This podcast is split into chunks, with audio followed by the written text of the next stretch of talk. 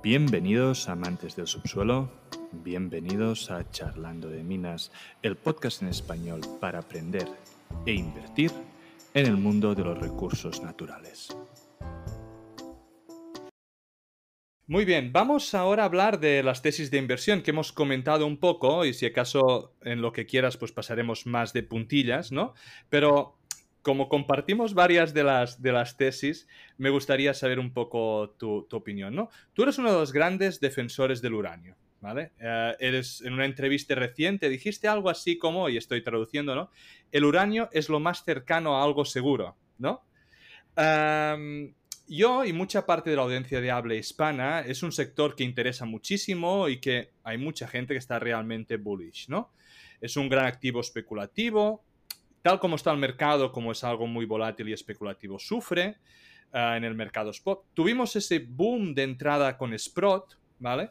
Eh, la libra se disparó a los 60, pero ahora volvemos a estar por debajo de los 50.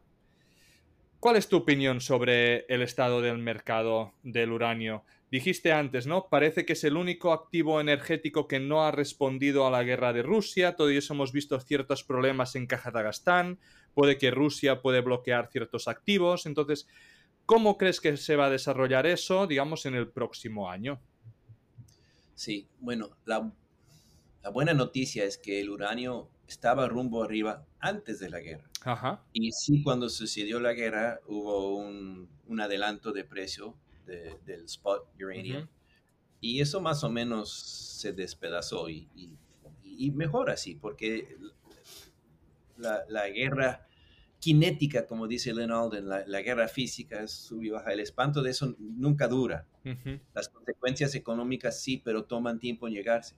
Entonces, es, es un error pensar que el precio más alto ahorita del uranio que del año pasado es por la guerra. No, ya estaba subiendo y se adelantó un poquito de la guerra, pero ya está regresado en línea donde estaba antes. Perdona que te interrumpa. Hay quien dice que, que el precio más alto se llegó gracias a Sprott, ¿no? Que nada tenía que ver, que es manipulación de mercado. Así que si quieres hacer un énfasis allí también. también eso es incorrecto. También eh, el, precio del uranio está subiendo hace casi cinco años ahorita. Y es un precio muy volátil. Como yo digo, son dos pasos adelante, uno para atrás. Y sí hubo impacto de Sprott. El Sprott llegó, compró, em, bueno, parece que casi todo el material secundario que estaba disponible en el mercado. Y esto es, me parece, no es correcto para llamarlo manipulación. Para ser manipulador, como se entiende bien esa palabra, es algo oculto, es algo que alguien hace sin decir, trabajando atrás de las de la escena. Y no es así, esto se hizo en abierto y ok, están comprando uranio, lo están secuestrando, digamos, del mercado, Esos, esas libras no van a regresar al mercado sin quién sabe qué, pero en este momento legalmente no pueden regresar al mercado. Y eso es bueno, porque nunca se sabía en el mercado cuántas libras había, quién tenía... Uh, un suministro que, que, se podía vender la oferta secundaria. yo creo que eso ha resultado en un mercado más transparente ahora, porque sin esos jugadores pequeños que iban a vender a quién sabe qué precio, lo que queda son los mineros o las empresas grandes o, los, los, compradores y los suministros de, de, este recurso muy importante. Sí. Ok, entonces, ¿qué es lo que estoy diciendo? Esto va dos pasos adelante y uno para atrás, pero va subiendo por cinco años. Entonces no fue ni la guerra ni fue Sprott. Esto es un secular bull market por razones fundamentales, que los precios estaban más bajos de lo que se necesitaba para producción. La producción bajó en respuesta y están subiendo las, los precios en respuesta. Es lo fundamental eso.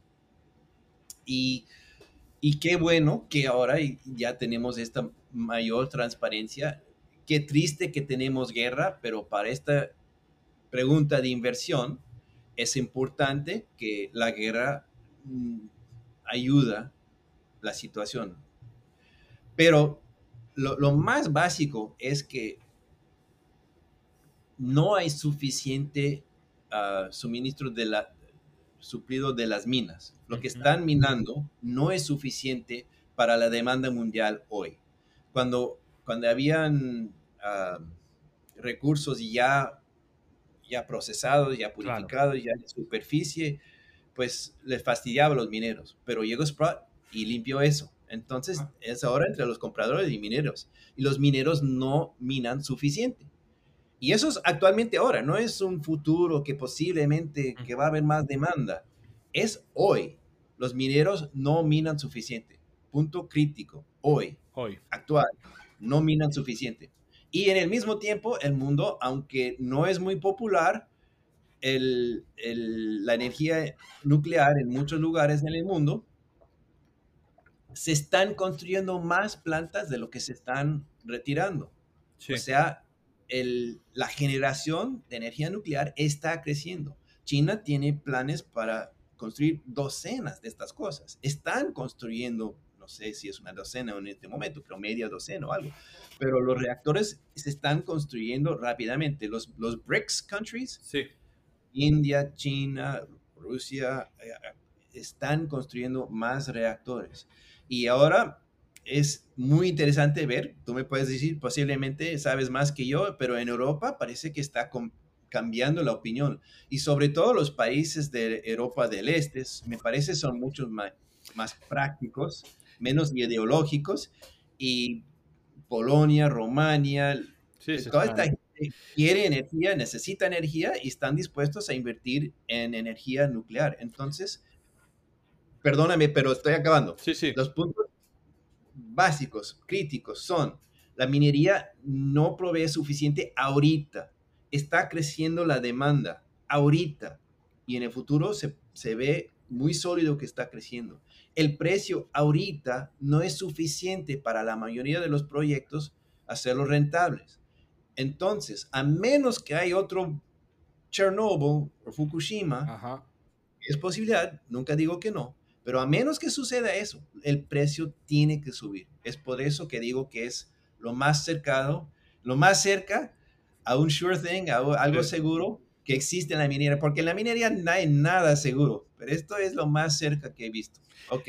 Entonces, sí, no, sobre todo, por ejemplo, no vi la noticia hace poco que creo que Estados Unidos no va a comprar ¿no? Eh, uranio de, eh, de, de, Rusia o de Kazajstán, que van a intentar tener su uranio propio, consumirlo de América. Entonces, esto evidentemente es muy bullish para las productoras, para las exploradoras de, América y Canadá. ¿Cómo estás jugando tú, digamos, este bull market? ¿Estás focalizado en, empresas americanas, digamos, de América y Canadá? ¿Estás también, porque también hay un sector muy potente en Australia? O, cómo lo estás jugando sin decir nombres, ¿eh? si no quieres, pero simplemente ah, un poco así, a, grosso modo. Sí, hay, hay pocos nombres, entonces... si doy la idea, posiblemente doy unos nombres, pero está bien. Ok, pero primera cosa, se ha establecido un fondo para comprar uranio americano en los Estados Unidos. Exacto. Eh, hasta en este momento tiene, creo, 75 millones de dólares, pero no han hecho nada. Pero la idea está ahí. Esta nueva cosa de 4.3 billones de dólares es para uranio enriquecido. Esto no existe en los Estados Unidos y también es solo propuesta, solo idea. Ni, ni, siquiera es proyecto de ley en este momento, es solo idea de la administración. Entonces, nada de veras ha sucedido en la realidad en este momento. Pero sigue siendo importante, sigue siendo muy bullish, porque se ve, como decimos, no sé cuál sería la expresión en español, en inglés decimos, the writing is on the wall. Bueno, no, no hay traducción, te diría que no hay traducción. no, porque hay cosas que tienen un significado, ¿no? En inglés. Pero bueno, que, ya están, están, bueno, que están en proceso. parece muy obvio que, que, el mundo está cambiando, que está abriéndose y, y, sobre todo en los Estados Unidos se ve que hay un movimiento que eh, beneficia a los productores y los proyectos Nacionales, en los Estados aunque no ha sucedido de veras nada todavía, pero se ve que el movimiento es en esa dirección. Actualmente esto es una buena, un buen ejemplo para nuestra definición de la primera pregunta de qué es especulación. En este día, como inversor, viéndolo matemáticamente, tu número, si lo quieres, si veo la industria energética nuclear en los Estados Unidos, es una industria en liquidación. Sí, sí. Es una industria con costos altos, que la gente odia, que no funciona bien. Es, es una industria terrible para la inversión. Y, y, es más, los precios controlados, como utilities, ellos no pueden poner cualquier precio que quieren. El precio que ellos pueden cobrar es controlado. Claro. Entonces, es una industria terrible para inversión. Pero como especulador, estoy viendo cómo está cambiando. El, the trend is your friend. El movimiento sí. es una dirección si yo me pongo donde va ese movimiento, donde adelante del desfile, no como político, Ajá. pero como vendedor, sí, sí. Estoy, cuando, cuando venga el desfile en mi dirección y yo estoy ahí primero para venderles cuando llega esa gente con su demanda, pues puedo hacer una ganancia sobrenatural. Esa es la idea aquí. Entonces sí me parece que vale la pena pagar un precio un poquito más para proyectos que pueden eh, directamente beneficiar de esto. Pero obviamente en los Estados Unidos, que no producen nada ahorita, no va a poder proveer todo. Entonces no, nuestros claro. buenos amigos en Canadá y en Australia también me parece que van a beneficiar. Todo lo que no esté del otro lado de la nueva cortina de fierro puede beneficiar de esto. Uh, hay países todavía no decidiendo, todavía decidiendo qué lado van a estar, pero bueno, eh, con esa idea uno puede hacer decisiones. La, lo más práctico que puedo decir ahorita, que estoy tan seguro de esto, que yo estaría comprando hoy, hay varias compañías, hay varios stocks específicos en mi lista de compras, uh -huh. que quiero comprarlas y estoy como con ansia de comprarlos hoy porque ya están muy baratos. ¿eh? El dos pasos adelante, estamos ya en el, el sí, paso sí, para estamos, Hemos hecho... Y, y, quiero comprarla. La única razón por la cual no he comprado es porque el mercado está tan, en general, está sí. tan volátil hoy que me parece que hay una posibilidad significativa de un market crash, de una gran rebaja, un waterfall event, como le dicen. Vamos por la caída de agua, plan, para abajo. Y si eso sucede, sucede, aunque estén ya en venta estas compañías, se van a poner en superventa. más baratos, sí, sí, sí. Y la probabilidad no es alta que mañana vayan el doble. Entonces, en este momento, no estoy tratando de, de, decir que sé qué va a pasar, pero me no, parece no. que hay un alto riesgo para precios más bajos inmediatamente en el futuro. Y si puedo ganar eso, pues felizmente compro. Y si no llega, todavía tengo dinero y todavía puedo comprar estos, estas acciones. Claro. Entonces, bueno, ahí, ahí, está la situación. Estoy ansioso de comprar, sobre todo en uranio. Las dos, las dos acciones más altas en mi lista de compras son de uranio. Y, y, y tengo ansia para comprarlos, pero quiero ser un especulador disciplinado y como veo esta posibilidad de precios honestamente estúpidamente baratos sí. en las semanas adelante, pues me puedo esperar tantito. Muy bien. Entonces te voy a preguntar sobre una acción en concreto, ¿vale? Como eres muy bullish y tampoco hay tantas empresas, ¿no? Um, hay bastante gente, digamos, en, de, de, habla hispana que la tiene y la tenemos como un billete de lotería realmente, que es Virgin Energy Resources. Uh, es una jugada completamente especulativa, no tienen permisos porque el estado de Virginia no lo permite, pero tienen unas grandes reservas allá abajo. Entonces la jugada es que como va a ser algo crítico el material de uranio, pues y puede eh, o bien el gobierno nacional, ¿no? O bien por un cambio de gobierno en el estado, pues puedan permitir o dar acceso, ¿no? A esa, a esa mina. Um, no sé si tú conoces sobre la mina, si tienes alguna opinión al respecto o, o no, no sé. Vamos a hablar de la, de la clase de situación en, en una acción específica. Y, y a, a, la audiencia les digo, uh, primeramente, honestamente, yo no hablo y ni no doy gratis mis opiniones claro, sobre acciones. Claro, claro, clientes entiendo. que me pagan por eso y no es justo claro, a ellos claro. regalar eso que ellos pagan. Pero también les digo, Si alguien está en una entrevista, oh, esta compañía es la mejor, esta es la acción mejor, compren esto, compren eso, se deben de preguntar, ¿y este señor o señora por qué me está recomendando esto? Claro, ¿Ya claro. dueño o le están pagando o por qué me está dando esto gratuito? No, Como yo, se dice, solo- y, y- y- y- y si no quieres, eh, lo entiendo perfectamente, no lo des, pero simplemente es como, como jugada Ok. especulativa, ¿no? De que no tienes los permisos. entiendo, entiendo. Solo quiero poner eso ahí, que Claro, no claro, soy entiendo. malvado si no quiero regalar nada. Es por estas razones. Uno debe ser muy sospechoso de la gente que le regala algo supuestamente de valor. Pero bueno, Completamente de acuerdo. ok. el tema aquí es que cuando, cuando llega la marea alta, levanta todos los barcos, ¿sí? Sí, Pero si un barco tiene un hoyo tamaño, no sé, industrial en, en el barco, no sube ese, o se mueve un poquito, pero no sube tan alto.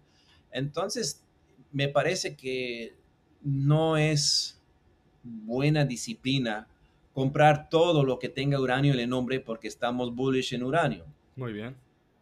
Y aunque suban todos inicialmente un poco, tan rápido la gente se da cuenta que esta compañía que no tiene nada, que nunca va a tener nada, que nunca va a recibir sus permisos, que tiene un precio más alto, la gente que lo compró bajo van a vender. Son las primeras que, reciben el golpe de la realidad, que, que la marea alta, bueno, influencia a todos los barcos, pero no todos los barcos van a salir y, y llegar con su, a, a su puerto destino con, con éxito. Claro.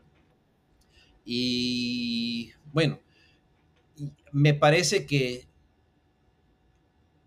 muy, muy difícil en los Estados Unidos que el gobierno dé permiso en, en ciertos lugares. Hay estados que son más abiertos a la minería, otros que están menos.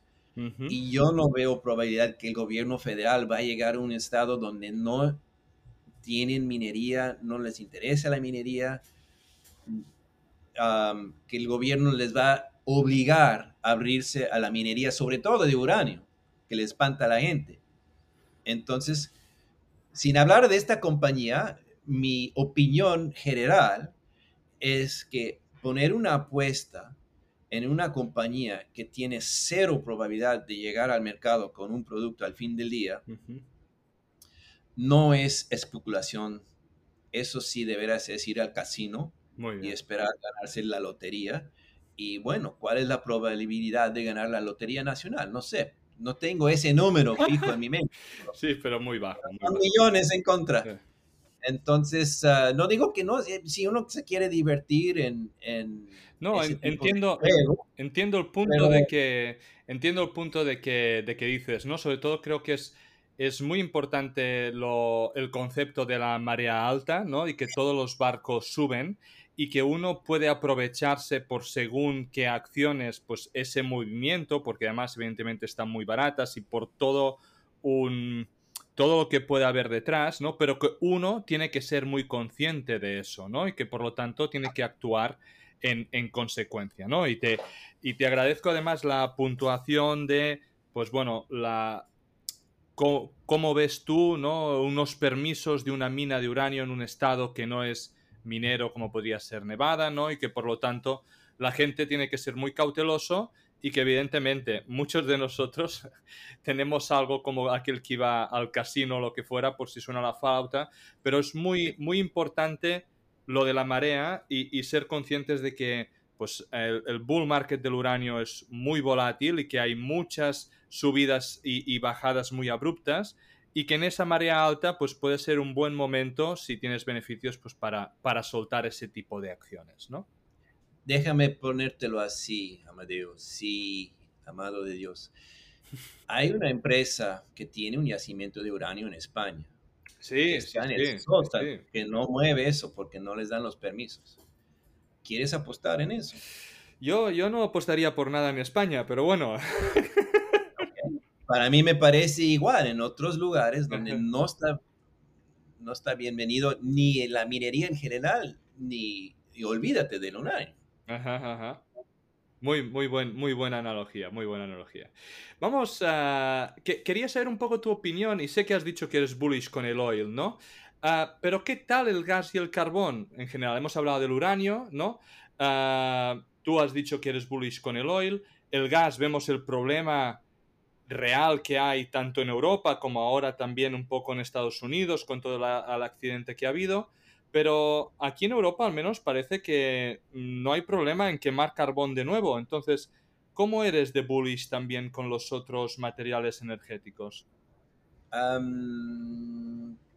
pues en general los pongo juntos. Bueno, el carbón propio, el carbón termal, no el carbón que se usa para hacer el acero. El, carbón es el más sucio, es el, el que más... Ah, sí, que me hace, me hace mucha gracia, ¿eh? que prefieran quemar carbón si hace falta, pero no van a quemar uranio. ¿eh? pero, pero ojo que los alemanes tienen carbón. Sí, sí, claro. Y no tienen uranio. Entonces, mm. pero bueno.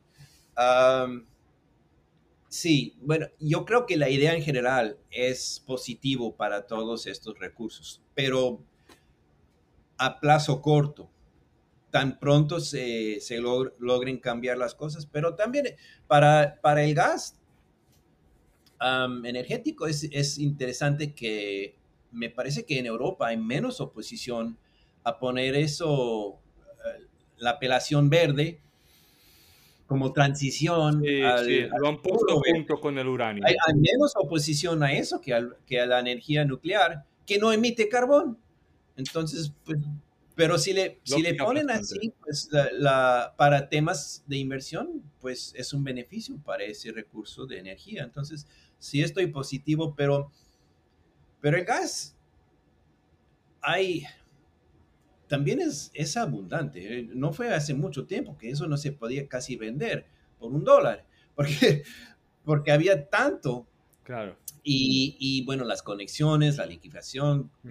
Los tubos que estamos cortando los rusos, a, término corto, me parece muy buen negocio. Pero eso se, se arregla. Uh, más fácil que el oil, por ejemplo. Y, otra cosita relacionada, no sé si lo vas a preguntar, hmm. pero el otro lado, la secuestración del CO2, es, la, es el, el, el, otro lado de este juego. Sí. Y eso, se ha vuelto gran negocio. Y, pero eso me parece muy interesante. Hay, hay un flujo de dinero en esa dirección porque es una idea nueva, todo el mundo muy interesado, pero muy, muy peligroso. Porque piénsalo, parte es actual secuestración de, CO2 y parte es no emitir el CO2. O sea, no hacer nada, prometer de no hacer algo. Vale, y, me parece que los ambientalistas no les gusta esta idea. La idea es de cortar la emisión, no de, hacer juegos de definición. Yo te compro todas estas toneladas de CO2 que tú no vas a usar. Y eso, y eso permite que el que está haciendo polución siga haciendo su polución. Entonces me parece que es muy peligroso este mercado, este mercadito nuevo, no sé cuánto dura. Piénsalo, si yo prometo ya no hacer ejercicio y engordar, pues de no hacer hago otro para que lo haga. No, respiro, no respiro tanto, emito menos CO2 y al engordar secuestro el carbón en mi cuerpo, eso lo puedo vender. Imagínate. carbon credit.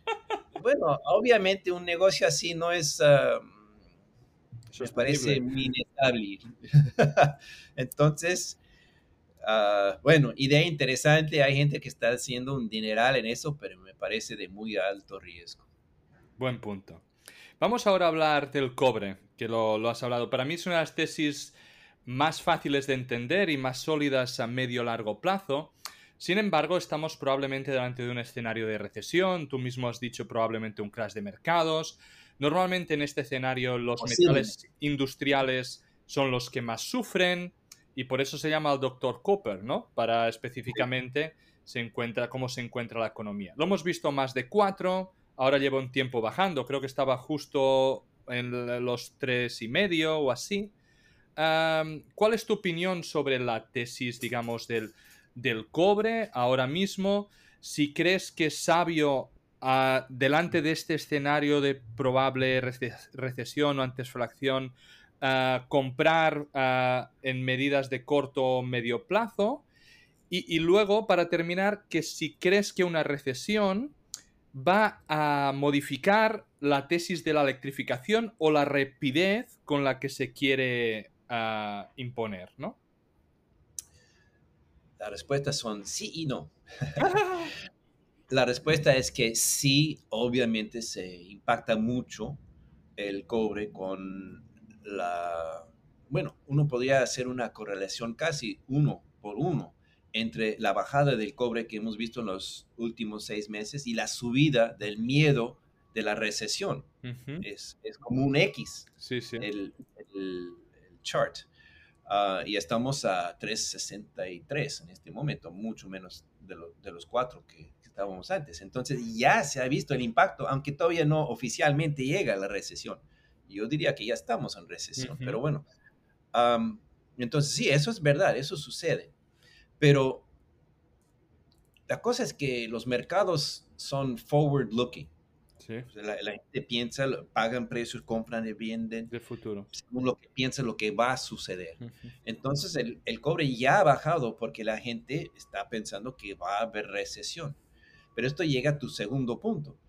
Es, es un, it's an assumption. No sé cómo se dice. Sí, una, una, asunción, sí. Una, se dice. Ok, bueno, Asunción es una ciudad en, en Paraguay, pero... Ah, puede que ahora esté haciendo un spanglish o algo, sí, pero se entiende, no te preocupes. El, Asunción sí, sí, se, asume, ¿no? Sí. Se, se, presume, se asume. Sí, sí, sí, muy bien, se presume, sí. Que, que el cobre va a bajar por la recesión. Pero, a tu segundo punto, yo creo que la gente en gobierno en todo el mundo está tan enfocado en combatizar la calentación global y, la electrificación del mundo es más importante. Yo creo que los gobiernos van a empujar para eso, aunque haya recesión.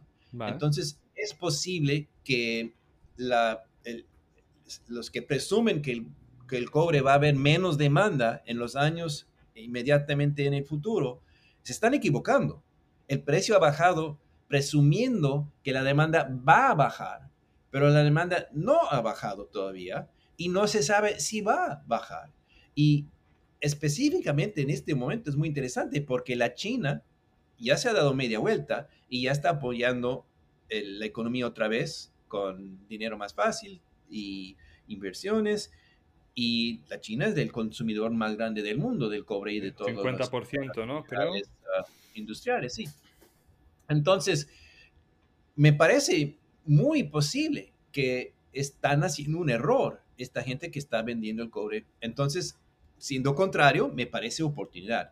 Y otra vez, es, es como un poquito como el uranio en que no estoy comprando ahorita porque veo que hay la posibilidad de una gran bajada de ah, mercado y no quiero comprar antes de eso. Pero también es un poquito diferente, porque si llega la bajada del mercado o no, digamos, en, este mes, si no llega, ya estoy comprando el uranio.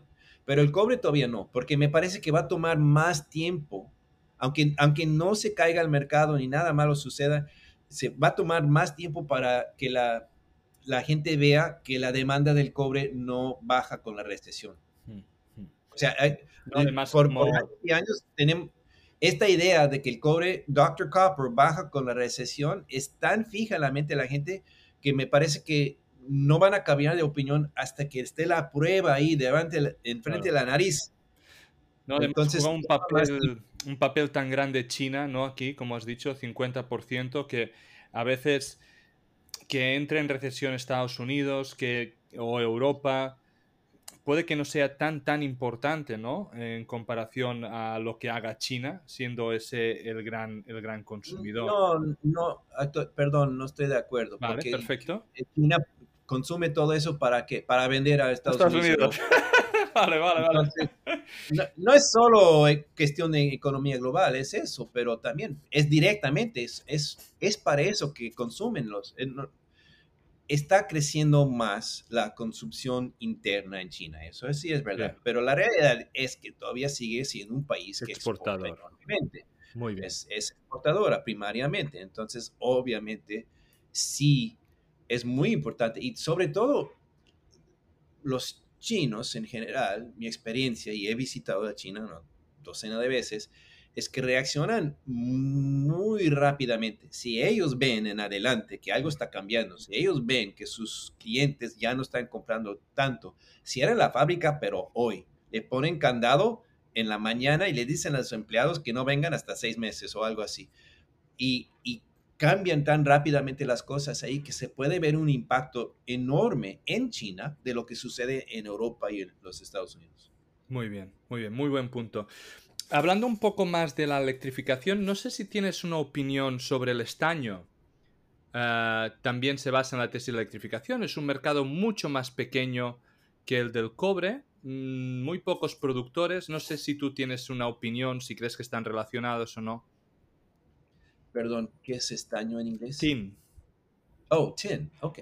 Actualmente sí, muy interesante, pero un poco diferente también el, tesis me parece correcto. Entiendo que se usa mucho. es, chistoso porque creo que esto sorprende a la gente. En inglés, eh, una lata para comida o algo así, se dice tin can.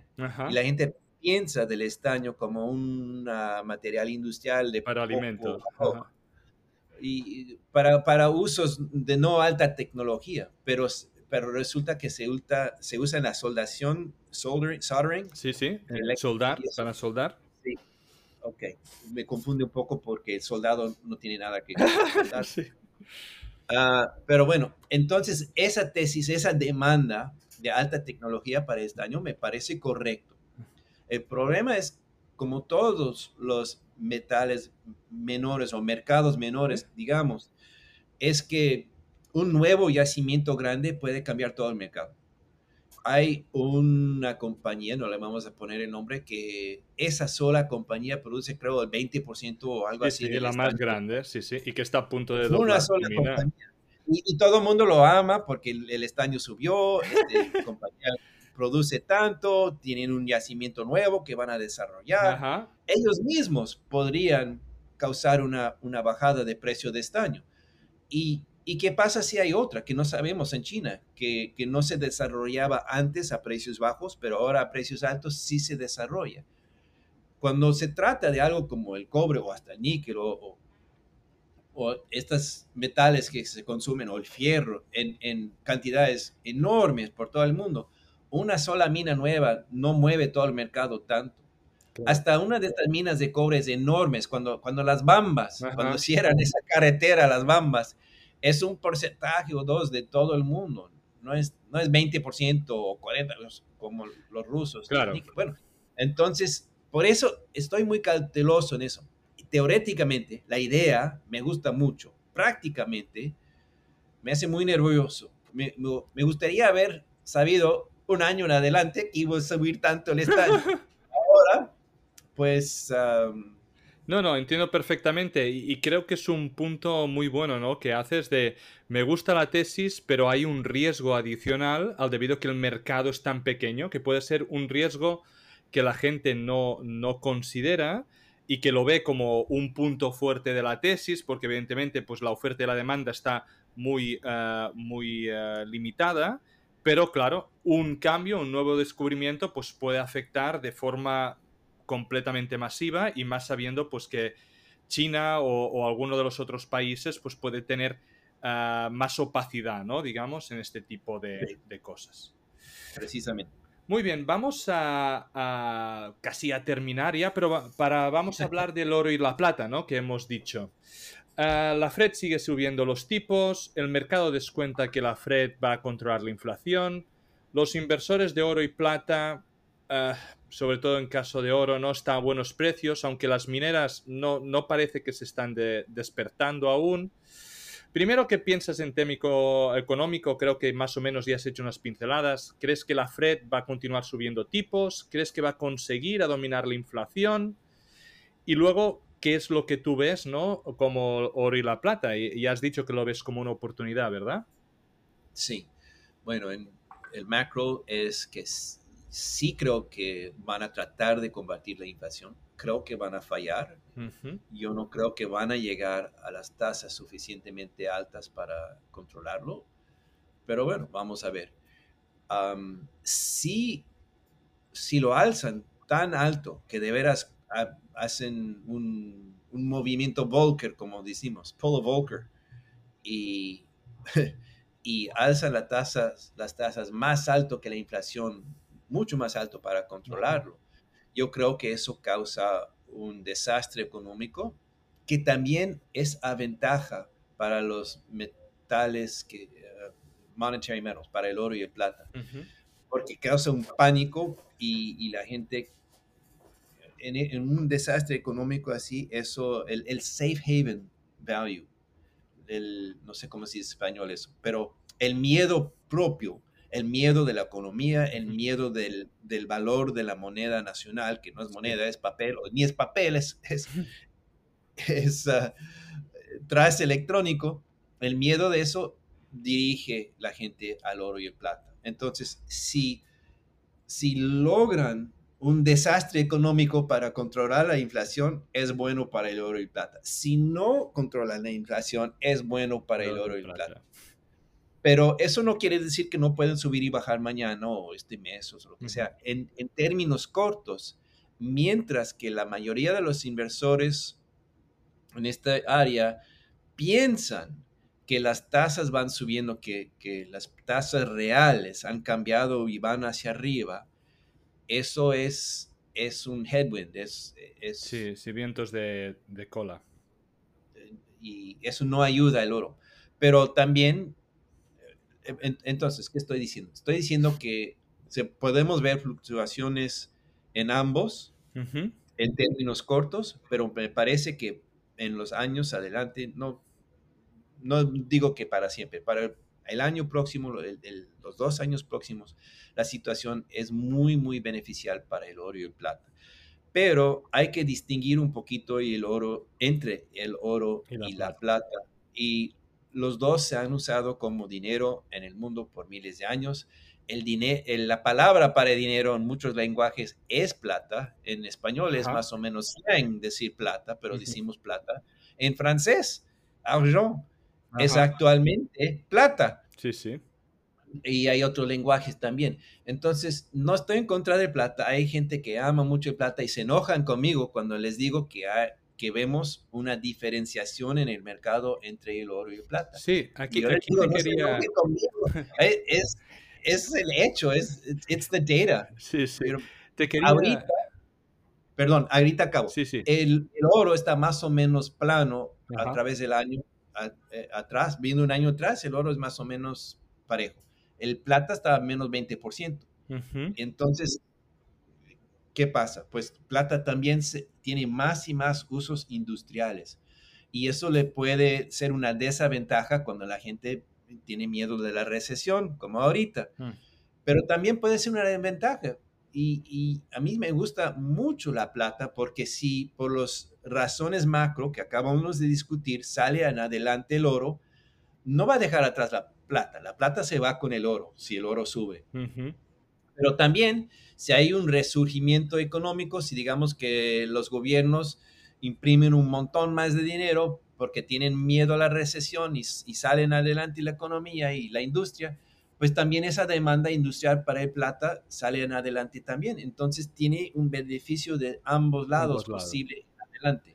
No, yo una de las cosas que te quería comentar, ¿no? Es eh, desde que llevo invertido, digamos, que siempre he escuchado de que la plata tiene que, que subir mucho más, de que es la única materia prima que no ha llegado a máximos históricos, que tiene una correlación con el oro que está perdiendo y que actualmente el uranio más.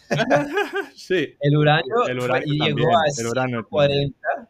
Sí, sí. Y esta vez no, la plata llegó a 50 y esta vez no. La por comparado, el, uranio está más atrás que la plata. Entonces, no es verdad eso de que la plata es el único. Pero bueno, tienes razón, tienes razón, pero, pero entiende el argumentario. Eh, pero vemos, ¿no? Que todo lo demás se mueve, pero que la plata está como en este stand-by, ¿no? En ese movimiento entre pues, los 20, 24 y no, y no se para de mover, de mover de allí.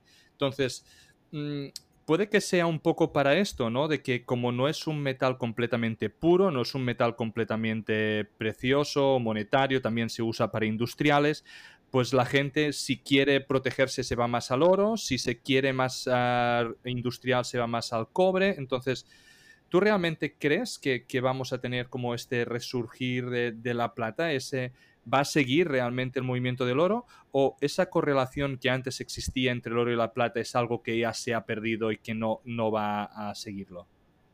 Ok, bueno, los aficionados del plata no les va a gustar esta respuesta, pero, pero estoy en medio, no es ni el uno ni el otro, pero es un poquito de los dos. O sea, la correlación, la relación entre el oro y el plata está cambiando, no se ha desaparecido. Como digo, si el oro va a 2000 y pico y luego con esa 2500, 3000, quién sabe, la plata no se va a quedar a 20 dólares.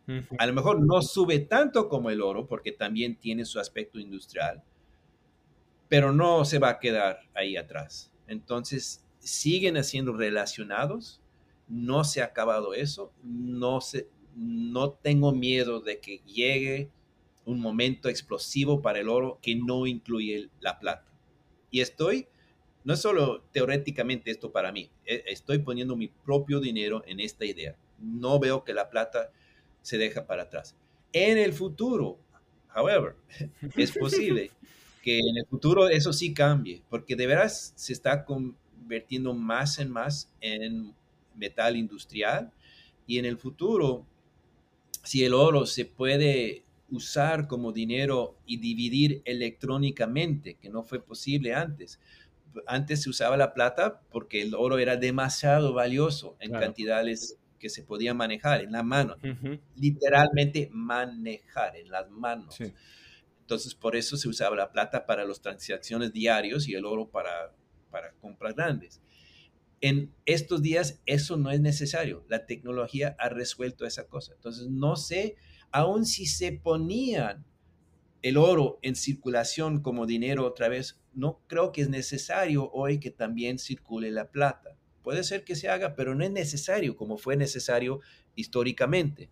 Entonces, en el futuro sí creo que los roles de esos metales van a cambiar. Pero hoy, ahorita, siguen ligados.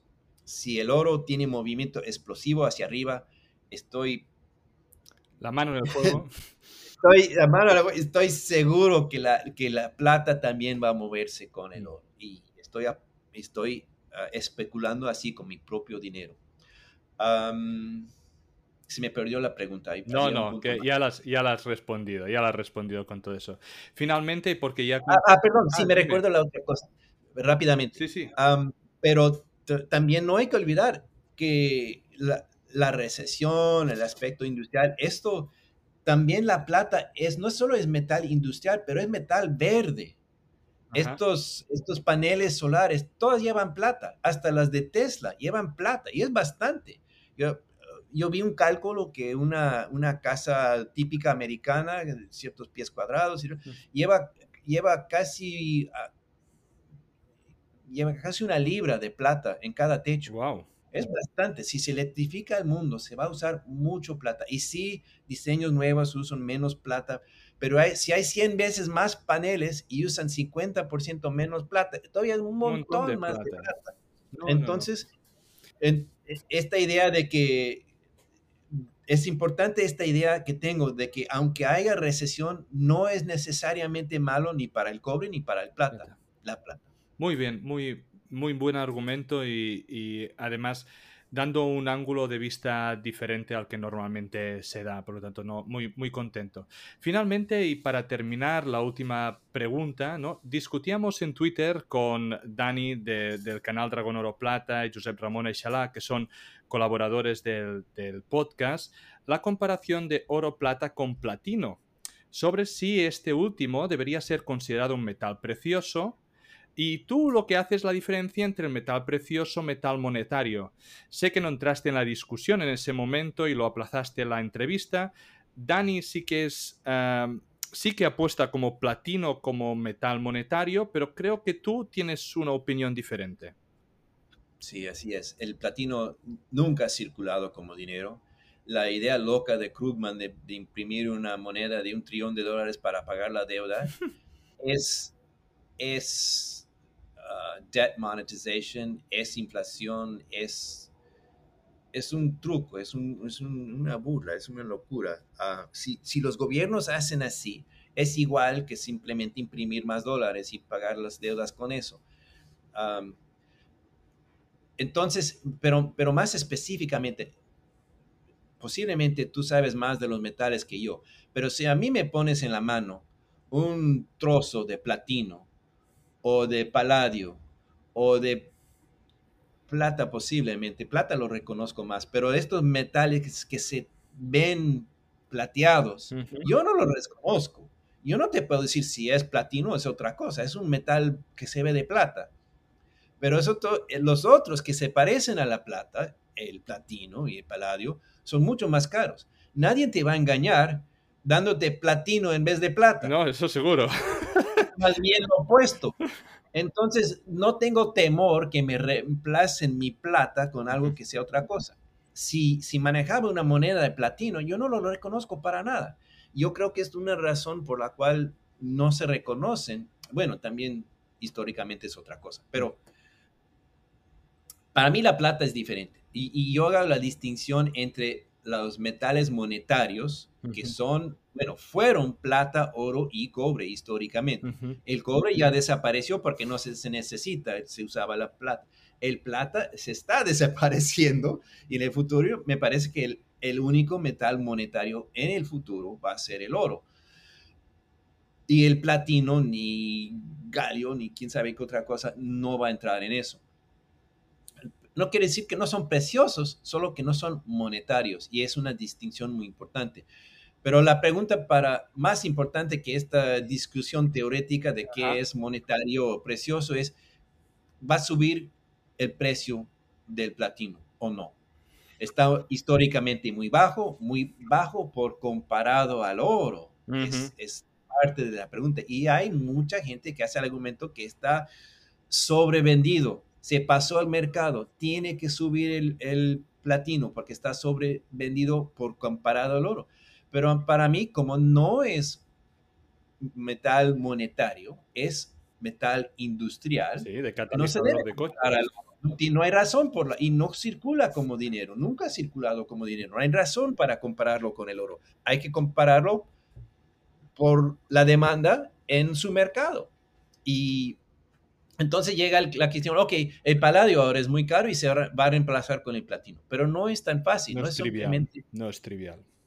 Hay que cambiar la, manera de manufactura, de manufactura, pero no solo eso, ah, los dos son diferentes, manejan diferentes temperaturas, el emplazamiento del aparato en el carro tiene que ser diferente. O sea, toda la línea de producción del carro tiene que cambiar. No, es solamente pregunta de poner platino en vez del paladio en el, en el aparatito. Y si no, si no me equivoco, por lo que he leído, el paladio se ocupa más de la oxidación del monóxido de carbono a CO2 y el platino es más quien reduce la cantidad de óxido nitroso de las partículas y, y, y el platino se usa mucho más para, para diésel cuando el diésel está desapareciendo, ¿no? Del mercado, entonces... Sí, eso es parte que se está desapareciendo el diésel y, y China usa ah, motores de, de, gasolina, no de diésel y, y, y, eso. y también la electrificación de, del flete de carros se está produciendo más rápido de que los expertos lo pensaban. Entonces, la demanda para el platino, para el diésel o para reemplazar el paladio mientras que la gente está yendo más a los carros eléctricos mm. y mucha gente no quiere motores diesel, pues me parece muy tenuoso o me parece muy peligroso apostar que el, que el platino específicamente tiene que subir. Puede que en término corto suba, pero no tiene que subir. Y en más, en, en posiblemente en dos años o en adelante, yo creo que el uso industrial del, del platino va para abajo y se queda. Mm, mm. Y aunque, bueno, también se usa para, para los hydrogen fuel cells, pero son cantidades muy pequeñas. No, esto claro, se tendrá que ver si los coches al final pues van a ser completamente eléctricos, si va a haber una parte que sea de, de hidrógeno, todo eso se va a ver en el futuro y ahora es muy difícil ni tan solo especular con, con todo eso. Ah, muchísimas gracias, Lobo, por, por, tu tiempo. Creo que ha sido una entrevista muy, muy agradable donde hemos eh, compartido muchos temas que creo que serán del agrado de la audiencia. Eh, encantado de que hayas tenido el tiempo y esperando poder volver a hablar contigo en el futuro. Sí, pues casi dos horas estamos aquí, pero es la primera vez que tengo oportunidad de, de, de, veras meterme en estos temas en español, entonces con mucho gusto podemos tocar varios asuntos muy importantes y espero que la audiencia encontró valor en esto. Gracias. Este podcast no deja de ser un relato personal de mi camino para aprender en el mundo de la inversión de las materias primas. En este podcast vamos a intentar sacar contenido educativo, entrevistas con empresas y tesis de inversión para que juntos podamos aprender de este fascinante mundo del subsuelo. Si crees que el contenido vale la pena, por favor dale me gusta, suscríbete al canal y compártelo. Soy Amadeo Bonet, bienvenido a Charlando de Minas.